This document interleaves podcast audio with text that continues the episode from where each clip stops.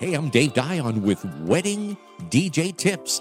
Today's podcast episode, we're going to be talking about wedding DJ prices. Now, a lot of people ask me, where are your prices on your website? Well, they're not on there, and I'll tell you why. Prices vary based on the time of year or the day of the week, whether your wedding is between May and October, or if it's on a holiday weekend.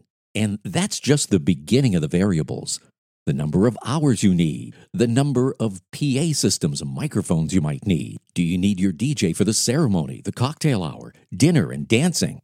And then there's logistics. Is your wedding on an island? On the top of a mountain? What are the distances between the ceremony, the cocktail hour, and the reception? Also, the distance from where I operate to where your wedding is.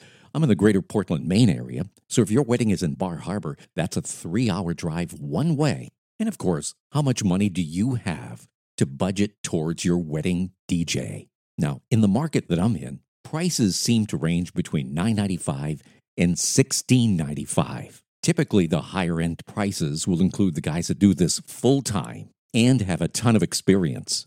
A typical retainer or deposit runs between $300 and $500. And please note, most of the time, these are non refundable retainers.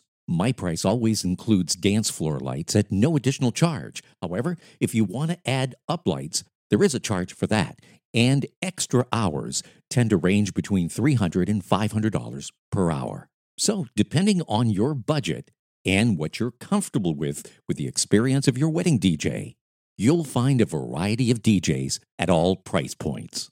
So there you go, quite a few variables that can affect the price of your wedding DJ. This is Dave Dion, and you've been listening to Wedding DJ Tips.